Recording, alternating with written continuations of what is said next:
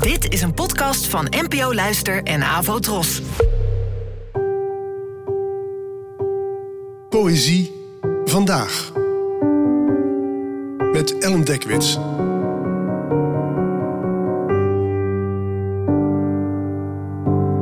Hallo, fijn dat je luistert. Het gedicht van vandaag heet Advies aan mezelf. Het werd geschreven door de Amerikaanse dichteres Louise Erddig, geboren in 1954, en het werd vertaald door mij.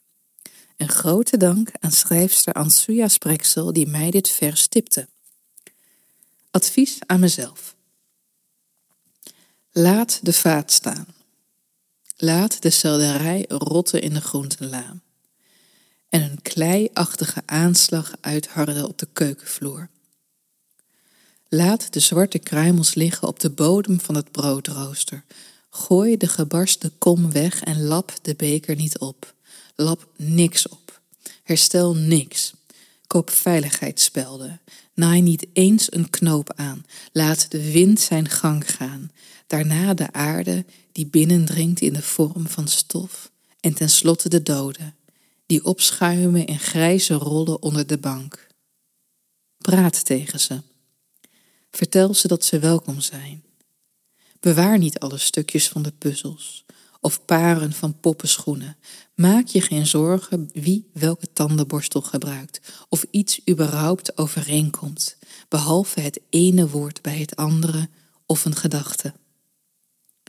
Streef bij het integere besluit eerst het integere na en ga er dan met heel je hart achteraan. Je hart, die plek waarvan je niet eens op het idee komt om hem uit te mesten. Die volgestouwde kast met barbaarse aandenkens. Onderscheid niet de paperclips van schroefjes van melktanden. Of maak je zorgen of we allemaal weer cornflakes nemen als avondeten. Neem nooit de telefoon op. Huil over niets dat stuk gaat. Roze schimmels zullen groeien in deze verzegelde kartonnen doos in de koelkast. Accepteer nieuwe vormen van leven en praat tegen de doden die naar binnen drijven door de horren, die zich geduldig verzamelen bovenop blikken voedsel en boeken. Recycle de post. Lees het niet.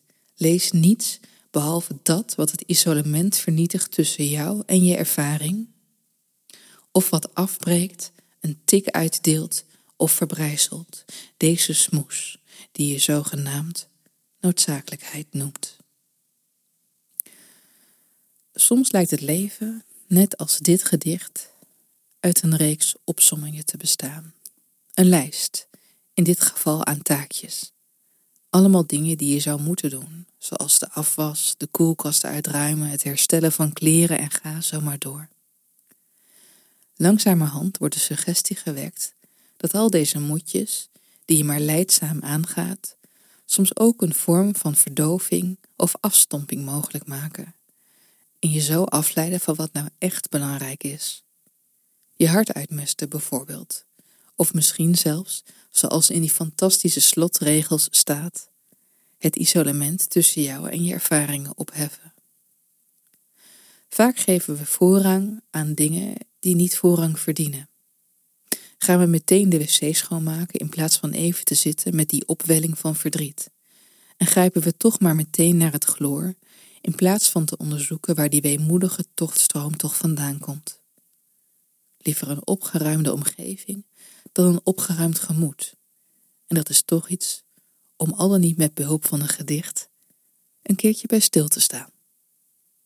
Bedankt voor het luisteren en tot de volgende keer.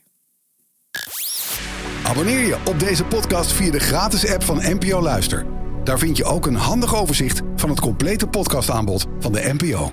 Afro Tros, de omroep voor ons.